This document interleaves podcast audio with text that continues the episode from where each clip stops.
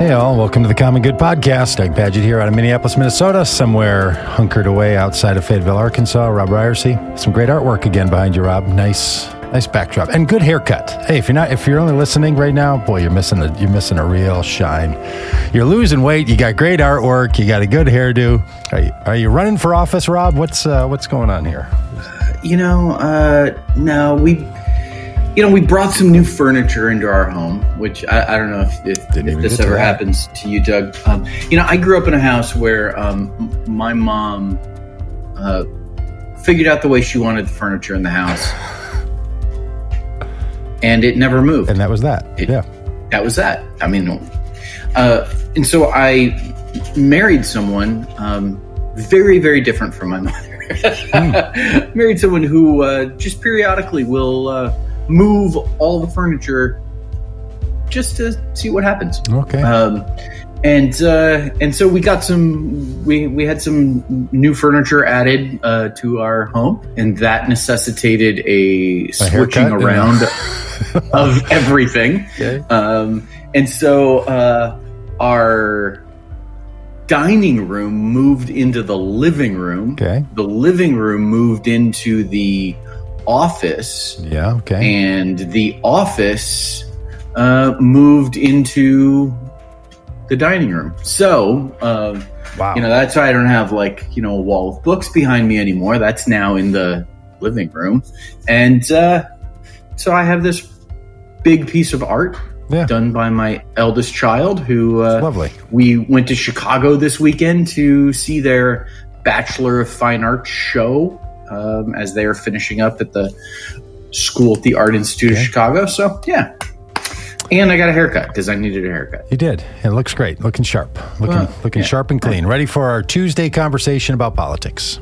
And uh, you know, it's funny you say that though about your furniture. Shelly and I were. She said, uh, Shelly's the person I've been married to for a very long time, and she said, "I think I want to update our furniture here in this family room." She said, "In fact, I'd like to change the carpet." And I said, "Yeah, we've um, somehow we had a conversation about how long we've had the carpet.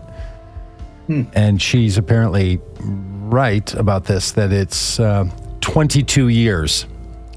20, 22 years. And I was like, it still wow. looks great. Uh, I think the walls are painted the same color for the last 15 years.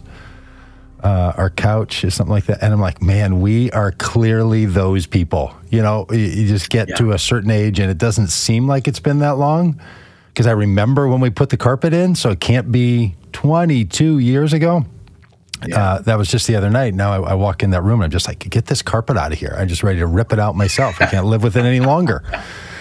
will How you rip it out yourself or will you uh, hire some folks to do it? I have torn out so much carpet in my life um, in mm-hmm. properties we've lived in. I've owned rental properties. I grew up in an apartment complex where my parents were the managers, and my, part of my summer jobs and sort of summer jobs am I talking about? The the right that I had to live in my parents' apartment with them was that I had to work, um, which is a very good thing. I ripped out. I mean, I was ten years old, eleven years old when I learned how to rip out carpet, and uh, it's a little secret that a lot of people don't know how easy it is to just grab the corner with a little pair of pliers and pull up that first bit, and you can rip up some carpet. And uh, yeah. I had some friends that I grew up with that I should not have told them that because, well, sometimes kids just tear up carpet, you know, like in their room, can really cause a kerfluffle.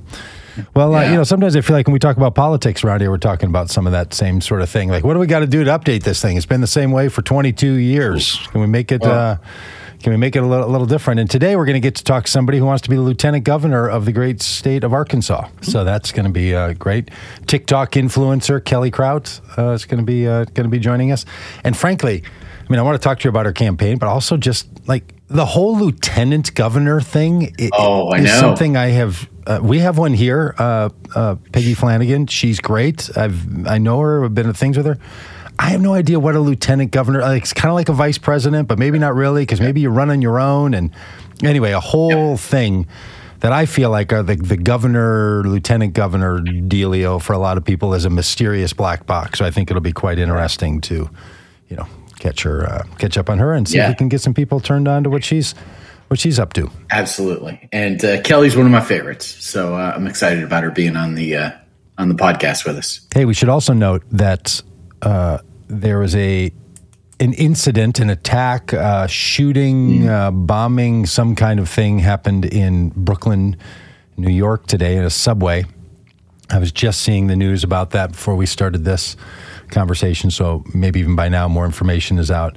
Doesn't sound like yeah. a lot of people were killed, but there were uh, there was somebody who shot people in the legs and tried to set off, set off a smoke bomb of some kind, wore a gas mask, like the kind of thing that just you know terrifies yeah. all of us um, yep. in, in yep. any city, but especially in, in New York, and especially in the yeah. subway. It just feels like, boy, that's a, that is an environment that is just ripe for real disaster. And I'm glad no one has um, attacked it before in, in you know really devastating ways. Yeah. So, whatever's going on there. Yeah. Hey, uh, speaking of terrorist attacks, Rob, we didn't uh, get a chance to finish this conversation yesterday, but you know the guys who were arrested for plotting and scheming to kidnap the governor of Michigan, yeah. Governor Whitmer, were um, basically found either not guilty or hung jury uh, of of the crimes of plotting to uh, to, to kidnap her. Which I, I guess on the face of it, it's good that the judicial system vets out charges against people, and if they're indeed not guilty of crimes that the state has brought against them, they should be found innocent, right? Like sometimes I think in the political spaces, a lot of us cheer on verdicts that we agree with and we bemoan verdicts we disagree with. Mm-hmm. But we should try to have some level of respect for the fact that the way the system works is that police officers arrest and prosecutors indict and judges run a, a trial and juries issue a verdict and and that's all supposed to keep itself in balance. We shouldn't just assume that if the FBI wants to arrest someone or a prosecutor wants to charge someone that they're necessarily guilty. But this case is a little more complicated than just that. They clearly did some things, but whether or not they were Have you been following this this particular one? I haven't been following it nearly as closely as I probably should have cuz I think I just assumed, oh yeah, these guys are guilty. They're to like, you know, I just I made a bunch of assumptions, probably based on my political bias, biases. That um, you know. Well, apparently they, they did some things, uh, and and this little line here from their defense attorney is is interesting. Uh, if you're yeah. if you're able to see the screen, it, it reads this: Defense attorneys portrayed their clients, these these four men, as credulous weekend warriors prone to big wild talk who were often stoned. They said the FBI undercover agents and informants tricked and cajoled the men into agreeing to a conspiracy. So the defense is these guys, wackadoodles, stoned out of their minds a lot of the time, talking big on social media, talking big when they get with everyone else. They're not actually going to do any of this. And you know, the prosecutor uh, countered that uh, that entrapment claim by saying that they um, had evidence that the men's discussed, discussed abducting the governor before the FBI sting even began, and they went beyond talk, including scouting Whitmer's summer home, testing explosives, and uh, you know, plotting and scheming. But as it turns out, the jury said, "Look, these guys." Uh, they, they only well they're not guilty of the charges that the prosecutor brought against them. Um, maybe believing that the FBI was um, poking around a little too much and moving these guys along, which I think is kind of interesting in its own right. Um, mm-hmm. But the idea that some of these people on the internet are weekend warriors, big talkers, and high a lot of the time, you know, and that that's your defense. Hey, we're not really dangerous. We just talk big and we sort of, you know, uh, yeah. plot and scheme, but we're not actually going to do anything. I get it that that's something someone shouldn't be convicted of if that's not a crime. But the line between that and running up the stairs of the Capitol and attacking the Capitol when the President of the United States instructs you to do so is so thin that yep you know, beyond the legality of it, I don't know. It feels like that just sort of puts all of us in a bit of in a bit of danger. You know, you could imagine the governor, or any governor, or lieutenant governor, as we're going to be talking with Kelly Krout here in a bit, and, and any elected official feeling really vulnerable that.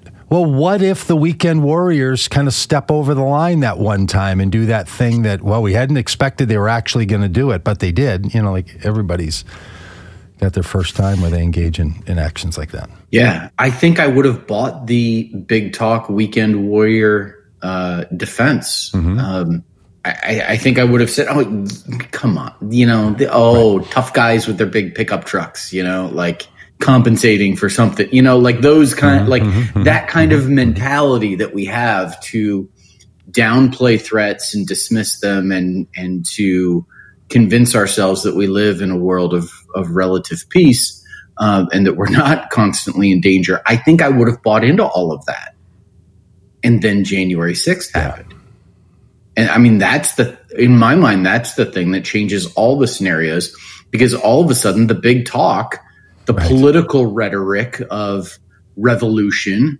which, you know, I, I come from very, very progressive political groups that, you know, talk about rev- like revolution language has been. Yeah Sure. You know, uh, just since the, the since the revolution, we've been big into revolution yeah, yeah, talk in this country. Been, yeah, you know, it's it's been a normal part of of it. You know, fighting and you know taking the country back and all of that kind of political rhetoric um, that we would think is all just big talk.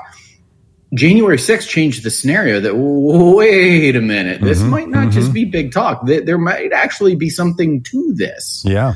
Um, and and so that's what is you know on yeah, the one hand, I, yeah. go ahead. I was say, especially if you're somebody in the FBI or you're in some of the groups that are watching these guys to distinguish, yeah. as you say, you know when the when the when the when the experience has been so intense, it, it's tough for people uh, to know how to do this. Some people in the chat are making a really good point.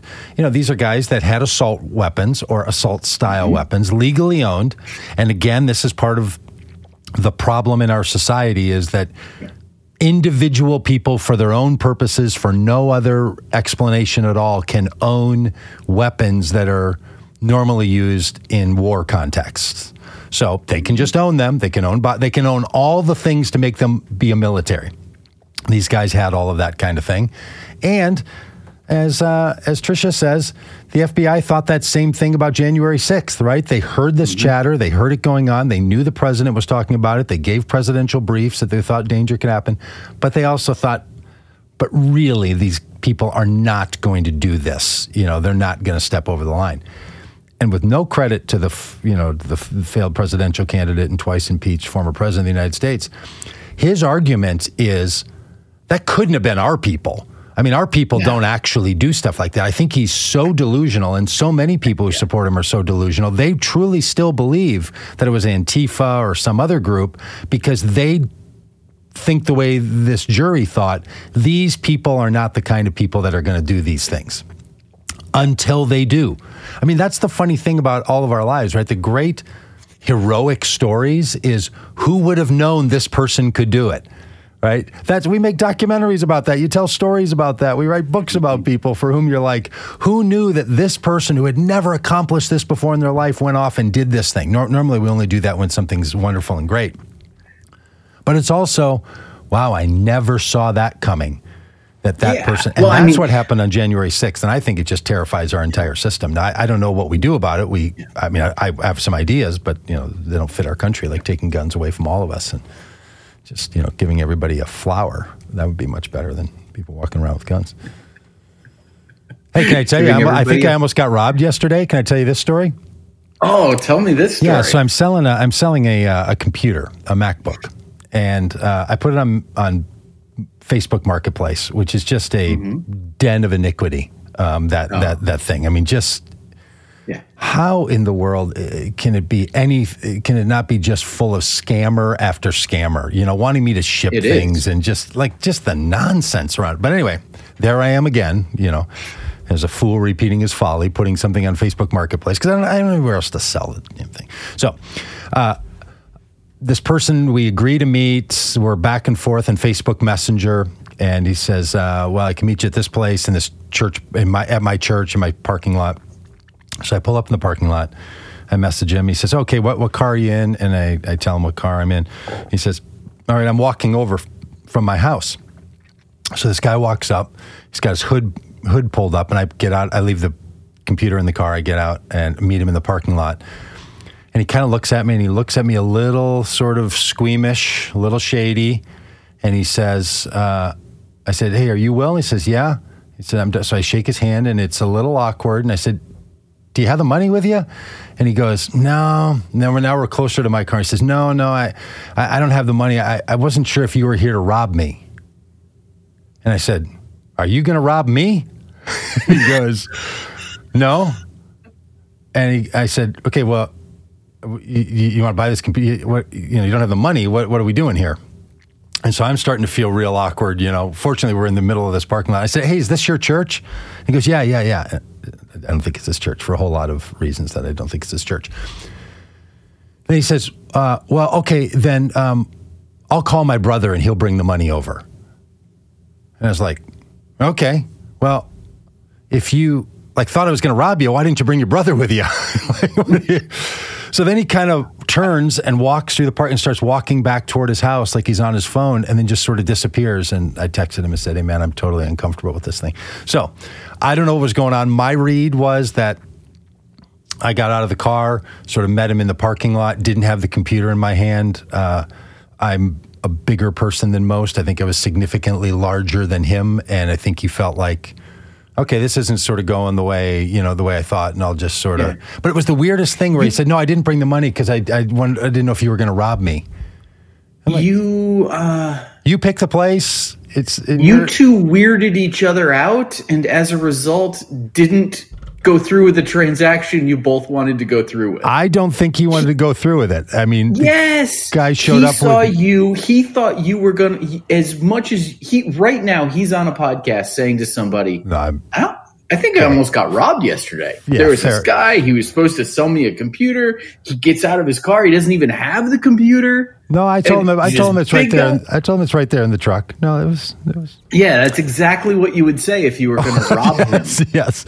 Um, my point is, if you I got think, a brother somewhere who's got the actual money, you don't not show no, up just, with that brother when you think you're about to get jumped in a parking lot. He didn't. He didn't think he was going to get jumped in the parking lot. He took one look at you and thought this he, guy's going to rob me, and claimed he didn't have the money with him. Oh no, no, he he, he didn't have the money with him.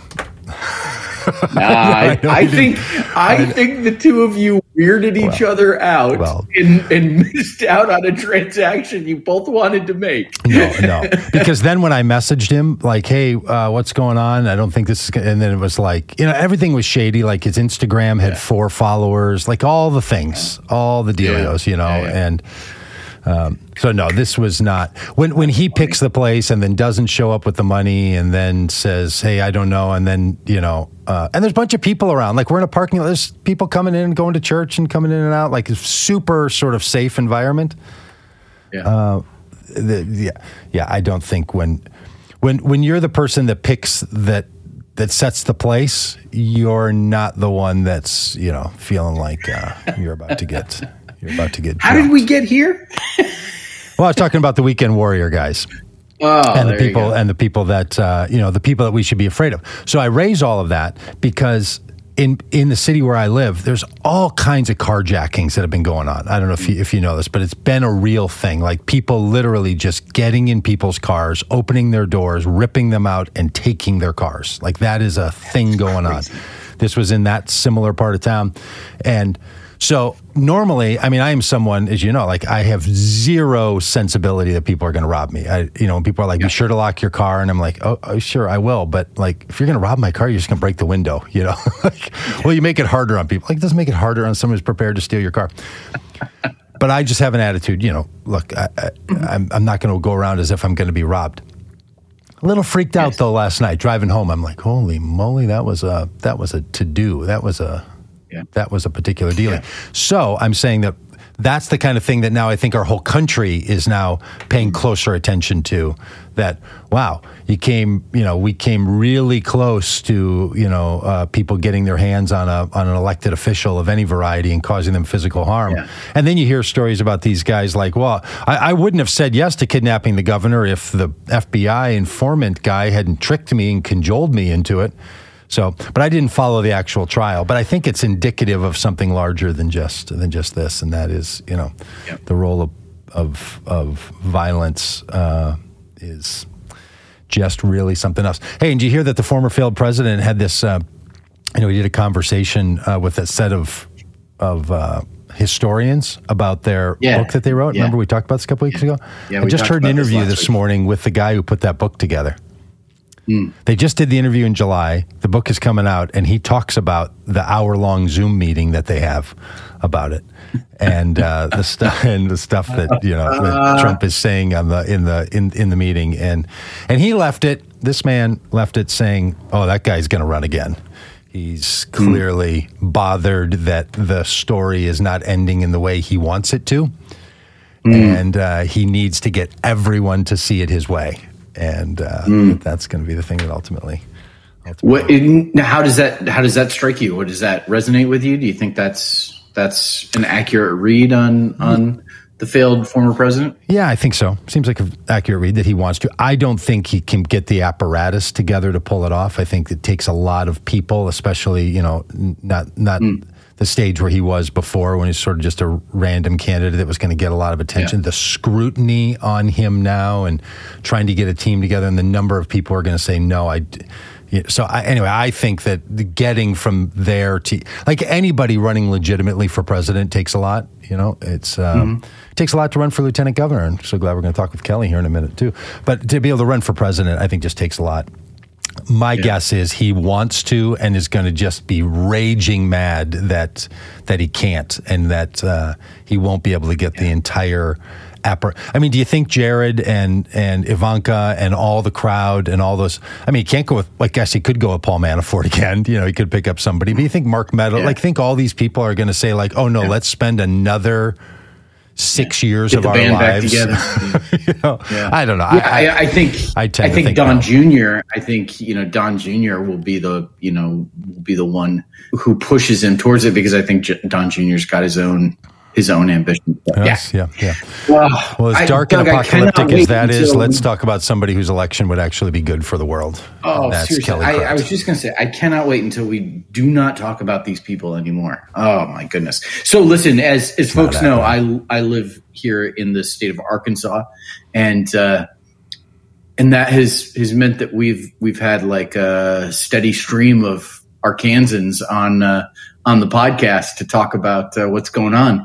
Uh, and I have found that uh, we have like these just really wonderful hidden gems here in the uh, the Diamond State. Ooh, you like you like that? the hidden gemstones. Clever little hidden righteous gemstones or something like that here in in Arkansas. And uh, you know we've we've met Chris Jones, who's who's running for governor. Um, and you know we have a little quirk here in Arkansas where uh, we actually elect our lieutenant governor uh, separate. It's not like a ticket where the person running for governor picks who their running mate is going to be. We actually elect our lieutenant governor, and uh, and our guest today is uh, Kelly Krout, who's running for lieutenant governor. One of my favorites.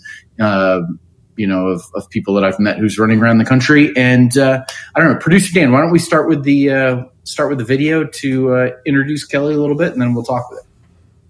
Hi, I'm Kelly Krout, and I'm running for lieutenant governor. Ugh, another campaign ad? Why? Because Arkansas deserves leaders who are willing to do the right thing, even when it's hard. I'm running because whether we like it or not, policy impacts all of us. And I also believe most people want what's best for families. We just don't always agree on what that looks like. Huh. My family fostered for a while because we wanted to help families and children. When we couldn't take in any more kids, I went back to school to study social work to be able to help more families. When I started learning about social work policy, I decided I really wanted to get involved. That's why I'm running for lieutenant governor.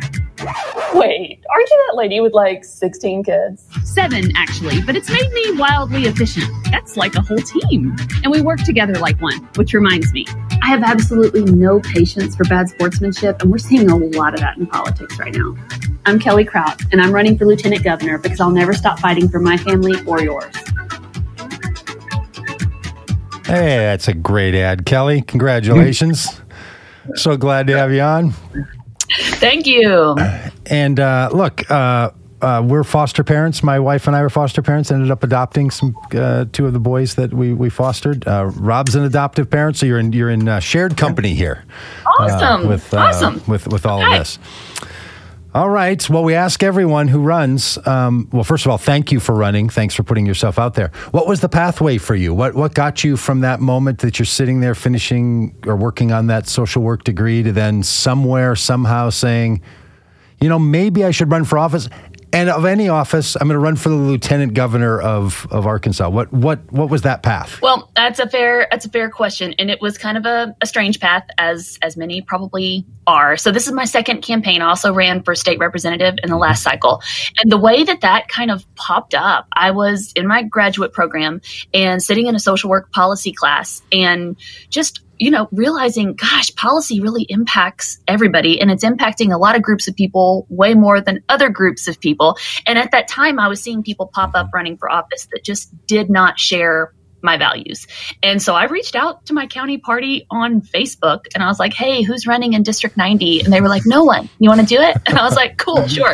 So I just really jumped in with both feet, um, trying to figure out as I went. Yeah. And, and it was kind of, it was kind of exciting. And then of course the pandemic happened and we were trying to figure out I was trying to learn how to be a candidate in the first place and then how to be a candidate during a pandemic. Mm-hmm. And nobody knew how to campaign in a right. pandemic. And so I decided to go kind of rogue and wanted to meet people where they were. And where they were was at home on their phones. And so I did a lot of social media campaigning and built kind of a, a, following and people who were excited about government for the first time. And we did not win that race, obviously, but we did move the needle pretty substantially. And so when time came to decide what to run for this time, I did want to run again. I wanted to use my skill set the best possible for the party, the best possible for the state of Arkansas. Where was I going to make the most sense? And so I was asked about lieutenant governor. And the more I thought about that, the more I thought this might be this might be a good fit. And so statewide's a, a tad different beast uh, than a mm-hmm. local local, but we're we're having a good time, and I feel like there's a lot of momentum behind the campaign. And and what's the process of the election now? Are you in a primary? Do you have other elections before November? What what's the what's the calendar look like? Right. No, I don't have a primary. Uh, there was no one else in the Democratic Party running. However, hmm. there are six Republicans that are running for lieutenant governor and an independent. So it's kind of a crowded primary over there. So uh, that's that's going to be interesting. But my kids like to joke, I've got to buy to the finals, so I will be on your ballot in November. You're clearly a sports fan. You've got the yeah, uh, we love it. Yeah. So Kelly, can we can we talk about like what a lieutenant governor does? Like, is this? I, I just have like visions of Veep in my head of you know, eh, like what what does a lieutenant governor do? Yeah, that's a lot of people have that question, and most people don't know it, and that's totally fine. So the lieutenant governor serves as a vice president, pretty much with the limit, you know, uh, solely with the purpose of if the governor dies or resigns, they would become the governor the next day. And here in Arkansas, we've seen that happen. That's about where the similarities of vice president end. They also would serve as they would preside over the Senate, so would provide a tie breaking vote. Now we don't see a lot of ties in the Senate here in Arkansas, but in theory, that could happen.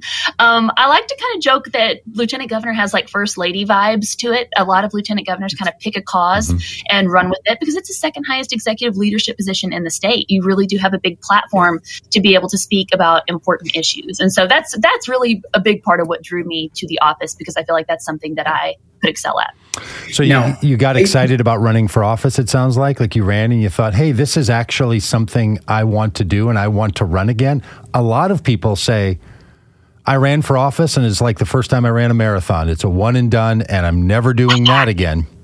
It sounds like yeah. you got the bug and said, I "Hey, I like this and I and I want to engage with people and I want to offer myself toward service in in politics? What what what is it yeah. about running that you liked enough to say, well, let's look for another chance to run again? It's a, I guess I'm kind of a glutton for punishment because it is, it is really hard. Yeah. It's a lot of work. I also feel like I need to acknowledge the elephant in the room that yes, I am hanging out under a bunk bed. My dishwasher is running downstairs and my husband's working from home. So this yeah. was the quietest spot in my house. I don't usually decorate with lights up. Anyway, ignore that. But yeah, I just I got a lot of energy. I like to choose to do things that bring me energy that I enjoy. I love talking to voters. Mm. I love getting people involved in a process that they have seen as not accessible to them. I think politics has moved in a direction of seeming, well, one, really nasty, and we need kind, decent humans in the arena. And then two, very elite. People think, well, I'm not qualified. I don't know enough to be involved. I don't know how to contact so and so. And so I've spent a lot of time on my platform making it as accessible as possible. Like there's no dumb questions. Like people like people are like, "Oh, what's a primary?" Like, "Okay, no problem. We can talk about what a primary is because you don't know until yeah. you know." So, I just do a lot of answering questions and getting people involved. And when people do not feel intimidated by it, and when people find somebody relatable that they like involved in it, they want to get involved in it. And Arkansas really is not great on political engagement. We're worst in voter mm-hmm. turnout, we're worst in voter mm-hmm. registration. And so we're really working to change that by targeting different demographics and making it making it a little bit more fun. Honestly, it doesn't all have to be terrible. Did you know a lot about politics yourself before sending off that fateful Facebook message to the political right. party? Um, I had been paying a little, I had been paying more attention a few years prior to that, but I will very much admit to have been pretty politically apathetic in my early mm-hmm. 20s. Um, and you know, a good chunk of my little adult life. And I see now the privilege in that. Some of these policy things were not impacting me in the way that they are impacting other people. And then once I started paying attention, I'm kind of an all in or all out kind of person. Like once I knew a little, I was like, oh, I really, I need to know more mm-hmm. about what's going on mm-hmm. here. And then I want to help other people know more about what's going on here. And what held me back was it seemed too overwhelming. And so I'm trying to make it less overwhelming. Oh, that's great. Yeah. Kelly, I the, the, scenario I just keep imagining in my head, and I don't know if it amuses me or terrifies me, and that is, you know, uh, I mean, like I'm I'm all in for Chris Jones.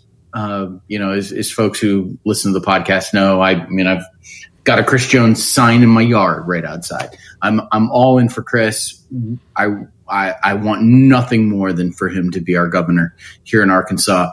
Uh, but we do elect our lieutenant governor here in Arkansas, as opposed to electing a ticket.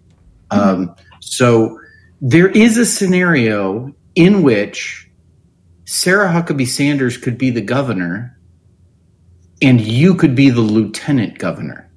Have you have you spent any time with that scenario? And uh, I, I you're, you're like, it, it just, like, how would that work?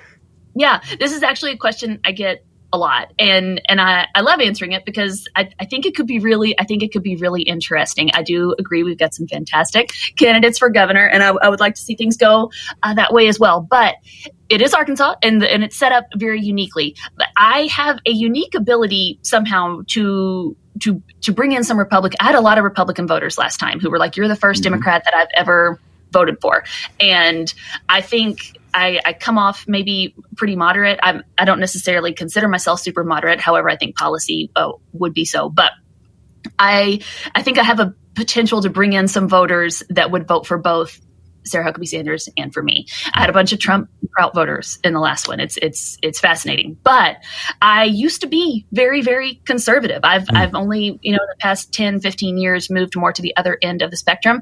And so I very much understand how how conservatives think. Um, I very much thought when I when I thought more that way, I'm doing the most loving, accepting thing by thinking this way and supporting these policies. And it wasn't until I was around people that were not like me, who were not also benefiting from the privilege that I was experiencing that I realized, oh, wait, maybe I need to rethink mm-hmm. this. Mm-hmm. And so when I was in that space, I wasn't doing that in a malicious manner. I really thought I was doing the right thing. And so I think it makes me pretty approachable as far as, hey, mm-hmm. you know, I'm really conservative, but I want to talk about what what you think and you know maybe maybe i could mellow her out like just a just a just a hair um, i think we could bring some interesting balance where a bunch of the clash comes in is we're never going to agree on abortion, for example. You're just not going to get people to agree. We should be able to agree on how can we prevent unplanned pregnancies. So if we can step back and look at the proactive part, we can often agree there. And I think that's where we can bridge a lot of the divides. So hopefully I could get her talking about uh, being proactive rather than reactive. You know, Kelly, it, it, I appreciate that so much. And uh,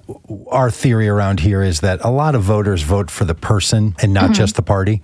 But then there's a lot of people who do who do vote for the party, and in a lot of the conversations that we have with kinds of voters that you're going to need to connect with, they have a really hard time thinking about voting for a Democrat because in their minds. Mm-hmm it's just a bridge so far, you know, and they would say like, how could I vote for somebody that would, wants to harm babies or something like this, right?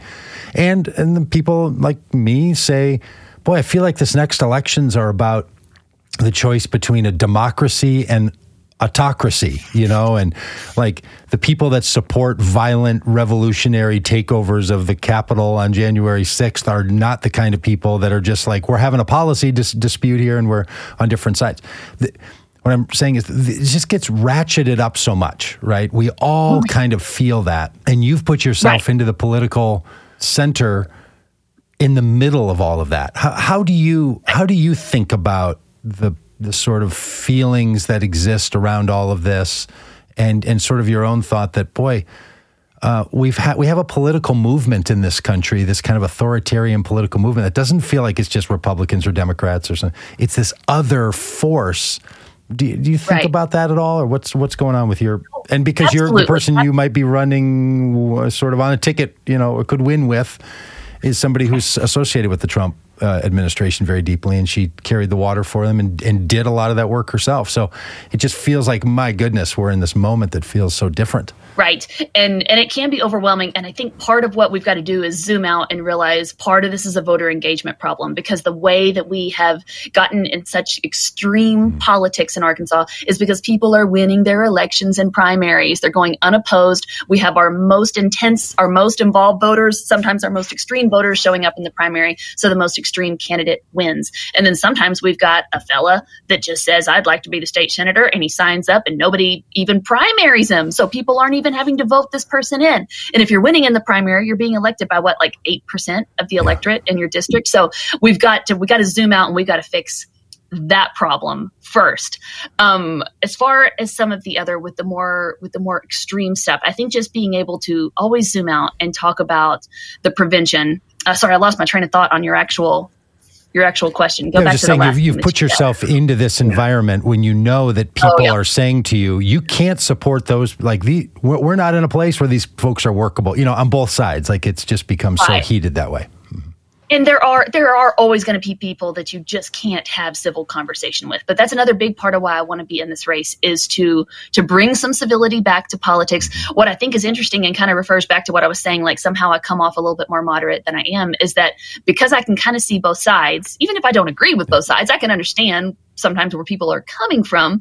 And you know i've done some of these things that like the the hardcore anti-abortion crowd would say well have you done this this and this? Well actually yeah yeah, I have actually. Right. Right. And then people who were like, "Oh, well, well, what about guns?" I'm like, "I'm a gun owner. Like, we've got a we've got a gun safe. We've got a ton of guns. Like, I'm these the things I'm suggesting wouldn't impact responsible gun owners. So some of the more hot topic issues, I'm just very comfortable talking about, and a lot of times people don't even understand what Democrats mm-hmm. think about those issues. Mm-hmm. I found a lot when I was advocating against some of the anti-trans bills in the last uh, legislative session. People don't know what gender affirming healthcare is, and we can't blame blame them for that. They weren't taught that. And so taking a step back and being like, hey, listen, this is what we're actually talking about. You might not even have a problem with this if you understood what was literally happening at these doctor appointments, you know? Mm-hmm.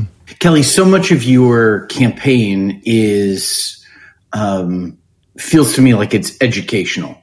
And mm-hmm. do, do you feel like that is, that's the key to kind of overcoming the, um, lack of voter participation that that we have in the state and do you think that that is a, a, model for you know that other campaigns ought to be ought to be trying and, and going after yeah, I mean, I think so. I mean, part I think back to when I was pretty politically apathetic. It was because I did not feel educated enough to know what I was doing, and so I didn't want to be involved. That mm-hmm. felt irresponsible to me. I remember going to the poll. I would go vote, you know, like in presidential mm-hmm. elections and stuff, and I would skip a lot yeah. of sections. Like, I don't know anything yeah. about either of these people, so it feels irresponsible for me to vote at all.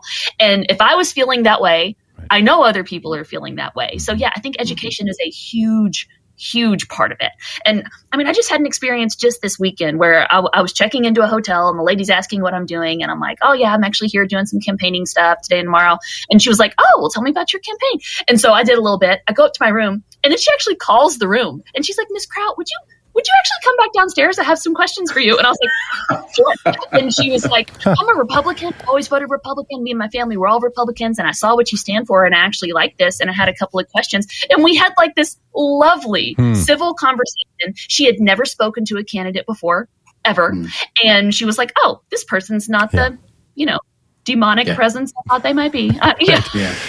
I didn't know demons stayed at the Holiday Inn Express. That's really something. Well, how, did you, how, did you, get that? so pleasant. And so I love being able to have conversations like that with people who have really not had access to a candidate yeah. to actually interact with face to face. You know, one of the things that we do our framing around, uh, and I'm interested in your thoughts on this because it feels like you're doing this uh, so well, it, are these three areas, one of those being education. People need to know something they didn't know. They want some information, they just feel uninformed. But then there's this other piece, which is they need an invitation. Like someone needs to say, join me. And then there needs mm-hmm. to be a community of participation they can feel part of. And that right. story of the, the person at that at that hotel feels like that, right? There was some like, oh, this person, Kelly, is standing here in my lobby and I could join her. Like she's the thing I, that, that I could join.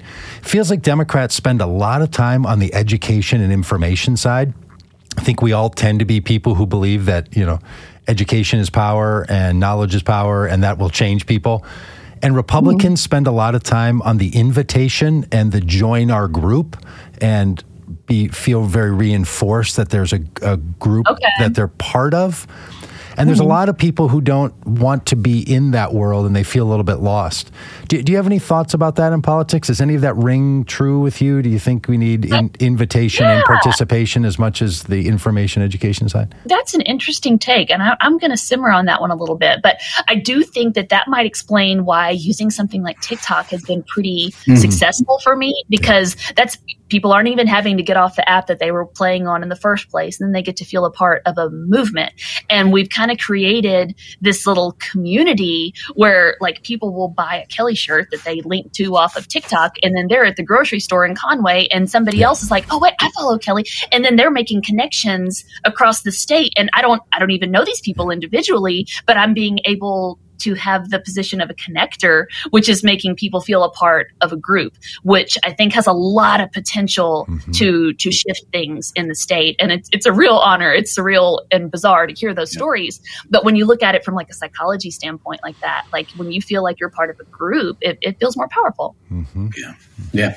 Kelly, let's talk about the TikTok thing. Uh, like, were you on TikTok before the campaign, or like, it, did did you dream about being a social media influencer? like, what? How, yes, ever since I was a child. I was a child. How does this? How does this happen? How does this happen that you are? I, I mean, I think TikTok, and I think a I I don't know how old you are. I I I think me personally, I am too old to be on TikTok, um, and. Uh, how did all that come about? Listen, I'm almost 40. Okay. I'm not I'm not too old to be on TikTok, so you're not too old to be on TikTok. And I've actually oh. done kind of some deep dives on the research and there's I mean, yes, the majority are are, you know, 18 to, to 30, but there are good chunks of people in in older age groups that are that are on TikTok but it very much what I downloaded it at the beginning of the pandemic, like a lot of people, just like I'm stuck at home. I'm just, you know, messing around on this thing. And then the more I was paying attention, I was like, ooh, you could use you could use this style to explain a platform. You could use this trend to make a joke about this issue and and bring awareness to it. And so I just sort of started paying attention to what other people were doing. And that's all TikTok is, is like trends that go over and over little, you know, meme culture basically mm-hmm. that you, you shift in to fit your niche. And so I was one of the only politicians doing it at the mm. time and it kind of it kind of caught on and it was a fresh idea and people have an idea of what politicians are in their head and it's not somebody who's doing trends on TikTok and so I think again it was just sort of the novelty of it like oh this girl's doing something kind of different I'm going to follow along and then have a couple of videos take off that brought kind of a bizarre following it still is very strange to me that that many people will tune in to see what I'm up to. But it's been really, really cool and beneficial to a campaign mm. to I mean, we immediately, when we launched, had over 300 volunteers sign up across the whole state because people were like, oh, yeah, I'll, I'll be a part of this. I'm already following oh, her. So, really cool tool. Uh, your sons, they shake your head. They shake their heads at you like on TikTok. I, I, I just, I know my own kids and they're just like, oh, dad. Like, I, do, you, do you get that from your boys? You know, some of them, uh, the little ones, I don't think really understand like the sure. some of these videos. they still love their mom. Yeah, they're little boys. Yeah, my high schooler is kind of like, mom, my friends are watching. Like, act right. Mm. but you know, I try not. I try not to be too embarrassing. But then he'll be in TikToks with me every now and then, so he's mm-hmm. clearly not, you know, mm-hmm. totally ashamed. But yeah. it, they they tease me about it a little bit. But it's neat when we're out and about. We go out to dinner, and then someone's like, "Oh, hey, I support your campaign. I've been following you," and they're like, "Wait, people." people are watching this stuff yeah. and so it's been kind of fun for me with the kids to watch other people you know interact like in public because they've been following and then the kids are like oh maybe that's cooler than I than I thought it was. yeah. Well, it seems like a really what, uh, smart, smart. What's been what's been different about campaigning? I mean, this is your second race, but you know, take take people inside like the real life of a candidate. Like what what would be what would be a surprise to folks in terms of like what what this is actually like? I think people would be surprised how much time you spend on the phone calling people and asking for money, um, which is, yeah. you know, really awkward at first. But I've had some really fun conversations that way. That is a time consuming labor of love though. So there's a lot, there's a lot of on the phone. Um, you know, I spend a lot of time trying to create, you know, hey, how can I, how can I talk about this topic in a way that is not divisive, that brings people together, that educates, you know, I, I do spend a lot of time on the creative side of it. And then now doing a statewide campaign, especially now that some COVID restrictions are a little bit, you know, more chill, we are on the road a mm-hmm. lot. Mm-hmm. And Arkansas is a yeah. small state in theory, but when you live in the very northwest corner of it, mm-hmm. going to the other corner of it, that's a long day. So it's a it's a time consuming thing to travel to travel about. It's got a lot of moving pieces. My state rep race, I pretty much got to control every piece of it because it was small and it was during a a pandemic, so everything was a little bit different. This I've had to delegate a bunch of stuff out, which for a control freak is is a little bit more difficult. Um, so that's just been that's been a learning curve for me of like, okay, yes, no, you totally take care of that, and I will try not to worry about it. so it's great that yeah. you're able to connect with so many people that feel uh, outside the system. How is the actual democratic apparatus system in Arkansas? Though, because you know it's it's really hard to win any election with just people outside the system, right? You, you need all the structure. Uh, uh, how, how how is it how is it going, and what what help do you need? I mean, this is our time. We want people to know about it. We want them to send you money. We want them to show up and help or get on some list. But but what's the, how does it looking in the structure and system of the the, the parts of this process that are supposed to help a candidate like you?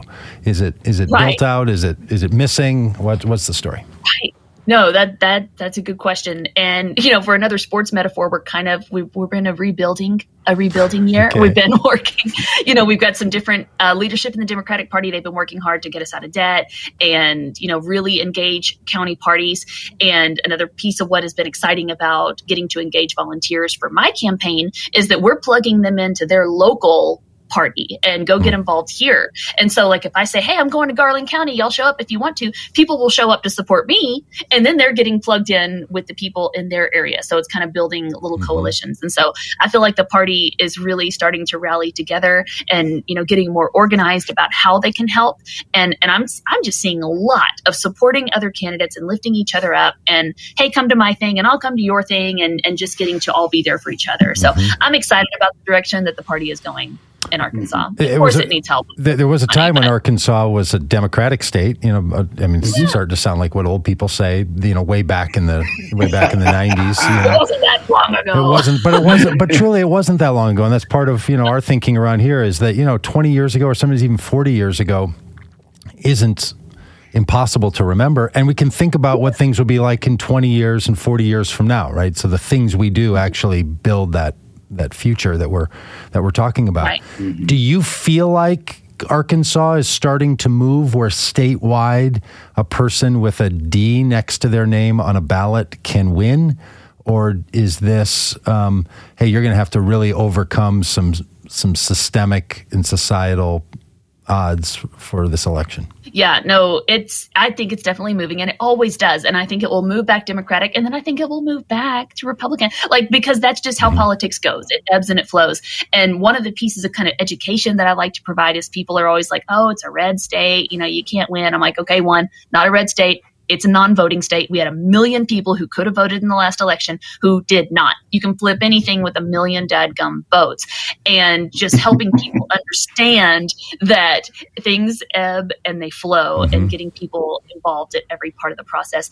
I, I can imagine a scenario where we win. I can absolutely imagine a scenario where a statewide race is able to help support down ballot races.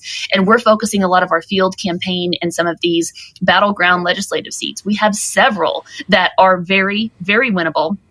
And, you know, you talk about a lot of it's baby steps, it's incremental steps, but our biggest thing we got to do right now is break that supermajority. It's only going to take three or four seats, I think, mm. to break the supermajority. And we had three or four seats in the last election that were won or lost by around 40 or less votes, one by 17 votes. And so when you can really zoom in to you matter as a human and your literal vote matters, because if your vote can help flip a district that flips the supermajority, now you've impacted the whole state of Arkansas. So we're talking about infrastructure and campaigns and investing in the state as a whole by investing in a statewide hmm. campaign that's able to help. Do you have a target number you talk about? Do you know how many voters it's are going to vote in this election by your estimates and how many you have to have? Do you do you do those numbers? Are you somebody who talks about things like in those in yeah. those uh, terms?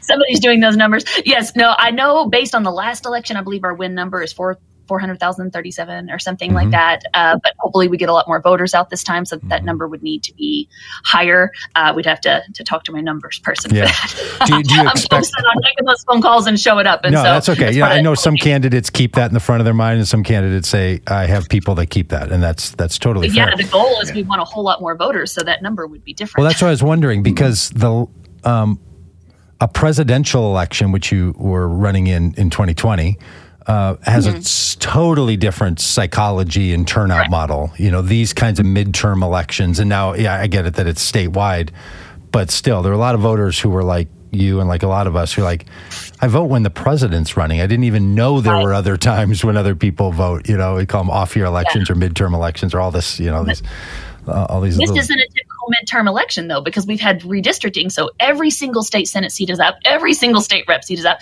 and then we've got the governor up. And so you know, it's a it's a little bit more exciting midterm mm-hmm. election. Great. Than, than usual. So I think we'll have more a bigger turnout than we would typically see. Do, who, who do you who are you who are you running against? Um, you know, oftentimes people say, "Well, if not you, then whom?" And I get it that in some ways it's whoever, whichever these seven candidates are going to win the the Republican nomination. But in people's minds, like, are you running against bad politics? How, how do you how, how do they th- how, how do they see like who's your opponents here in people's minds, or even maybe in your campaign's mind? Well, I mean, my literal opponents are Leslie Rutledge and Jason Rapert, Joseph Wood, Chris Bequette, uh, Greg Bledsoe and Doyle Webb. I think mm-hmm. that's all of them. It's there's several, yeah. and then I think Frank Gilbert is a, uh, okay. a, the independent. So so there's a lot, but I mean, a big picture. I think that the the opponent is kind of this this new wave mm-hmm. of Republican politics that is all about destroying the radical left, and and it's just not it's just not a thing here in Arkansas. What we just need to be helping people. We need to stop picking on tiny vulnerable groups of people yeah. and focus on hey, what helps the majority of Arkansans, and so um, just friendly messaging. You know, we're yeah, working on that. Yeah. yeah. yeah, I love that. I think that's I think that's really wise and really really great because I think that's where a lot of people are. You know, they don't want the opponent to only be the other party. They want the opponent to be the bad things that influence us that politics can make better. You know, that's the that's the thing they want. Yeah. I like to think a lot of like, I am fighting hard against this just nastiness in politics. I am bringing civility. You're not going to see me be ugly um, to people on the internet or anywhere. Like, it's just, we can't get kind, decent humans to run for office mm. in the political atmosphere that we have created because kind, decent humans don't want anything to do with that. They have feelings. And so you've got to kind of develop a thick skin to, yeah. to be able to jump into this arena. So we've got to change the, the dynamic. Mm. Yeah, really great. Kelly, shameless plug. How uh, how can people follow you? Where can they find you? How can they donate to your campaign? How how does all that work? I am more than happy to answer that. I am super easy to find. I'm Kelly for Arkansas everywhere. So Kelly with a Y for Arkansas.com. And I'm TikTok, uh, Twitter, Instagram, Facebook. I'm, I'm all the places. Just search Kelly for Arkansas and you ought to be able to track me down. And there's easy links to donate at all of those places. And I say all the time if everybody does a little, no one has to do a lot. I say it to my kids all the time. They get super sick of it. But that's how we build a grassroots campaign. That's how we have a movement that can actually shift the dynamic here in Arkansas is by getting a lot of people on board. And so anything is super appreciated. How much money do you have to raise for a lieutenant governor run in Arkansas? You know, there's not a there's not a specific number. Our our goal budget right now is like seven hundred and fifty thousand dollars. Our stretch is more like a million to be mm-hmm. able to mm-hmm. do the kind of TV and radio ads that mm-hmm. my opponents will certainly do. I can tell you they've got a whole lot more money in the bank than I do right now. Mm-hmm. Yeah, so, but we're we're working at it. We're plugging away, and people have been really generous. So yeah, that's that's great. I think it's good for people to know, right? A, a lot of we like this little phrase that a small hinge can open a really big door. And in some ways, yeah. I'm sure for you to say $700,000 or a million dollars for your, I mean, that feels like a lot to people like all of us. It is. But then it you look at how much people spend on political stuff and they'll spend $2 million on an ad campaign, you know, just for some mm run of TV ads for six days. And then it's just spent and it's gone. So the amount of money that does get spent is powerful and spending smart money, spending money in ways that, that has real impact.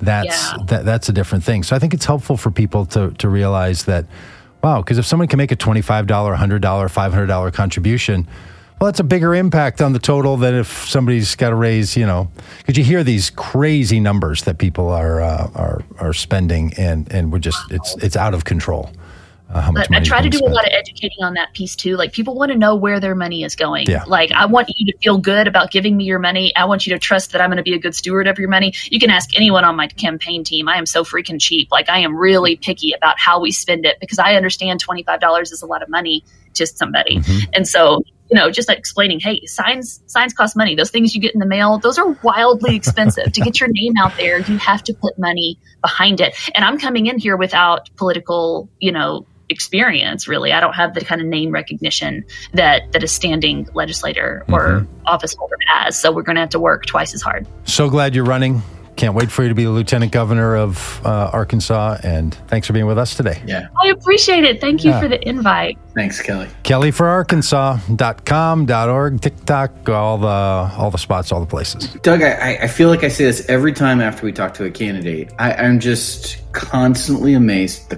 the caliber of people yeah. that have that are offering themselves now now granted we're curating this list and we're not bringing you know folks the duds but yeah, but right. these are just these are plenty. just amazing people who are mm-hmm. running for office that the country would do better if someone like Kelly is is serving in office Yep. So good. Well, anybody listening, hope you're thinking about running. I don't know, maybe maybe you didn't even know lieutenant governor was a thing, and somebody's like, hey, you know what I'm going to do? I'm going to run for lieutenant governor. How about that? Somebody's going to go home. Their their their spouse is going to hand them a phone and say, "You have to listen to this. You have to do this. You have to run for office." Hey, uh, we'll be back uh, tomorrow. Uh, in fact, in the same little channel where you're watching all this, you get a little special today. It's uh, there's a there's an afternoon bonus episode with Gretchen Barton. So, um, you know, just just don't don't turn off your social media feeds from the Vote Common Good or from the Christian left uh, world ever. Uh, keep it all keep it all flowing. All right, friends, we will uh, we'll talk to you tomorrow. Okay, bye everybody.